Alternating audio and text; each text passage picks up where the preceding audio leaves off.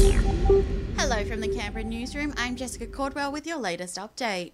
From midday tomorrow, new COVID restrictions will begin in the ACT. All hospitality and licensed venues, including cafes, bars, nightclubs, and entertainment venues, must ensure customers are seated while eating and drinking, while dancing is banned. Most Category 2 and 3 elective surgeries will be paused at Calvary Public for the next six to eight weeks, with our health system under increasing pressure. Health Minister Rachel Stephen Smith says more than 230 healthcare workers are currently in quarantine. Further measures are also possible, including possible limits to gatherings both inside and outdoors. As New South Wales records more than 38,000 COVID cases, another record high, the Premier has announced a range of measures. Elective and non urgent surgeries will be paused, while singing and dancing in hospitality venues has been banned from tomorrow. Despite major events still being allowed to go ahead, the Tamworth Country Music Festival has been postponed. It was due to start at the end of next week, but Tamworth Mayor Russell Webb says there's not enough time to have COVID safe plans approved. They would do risk assessments and so forth. They're not going to happen over the weekend.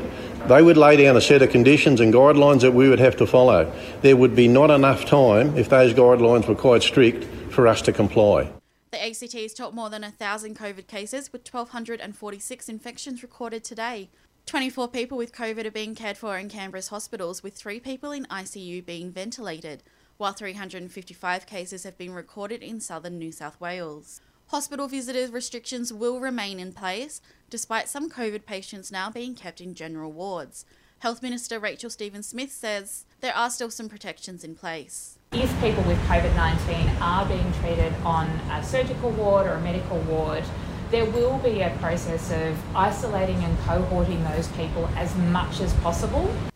Exemptions are available for birthing carers and end of life visits. Three cars have been seized following illegal burnout activity near Epic last night.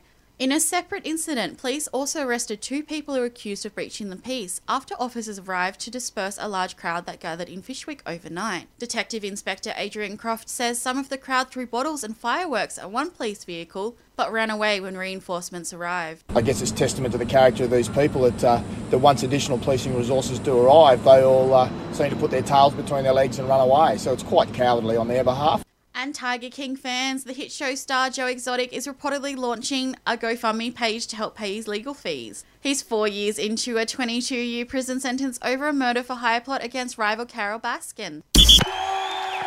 Checking sport now, Will Pucovski will make his return to the field tomorrow in Victorian Premier Cricket after dealing with a concussion for nearly a year. He says he's been able to get back into training. I was hitting him better on the artificial wickets than I have been on the turf this week, so that was a bit of a reality check. But I've been batting for probably a month and yeah, feel like I've, I sort of try and keep it pretty simple at the best of times, so haven't changed too much, which is good. And that's the latest from the Canberra newsroom this Friday. Check back again tomorrow morning from 8 for our next update.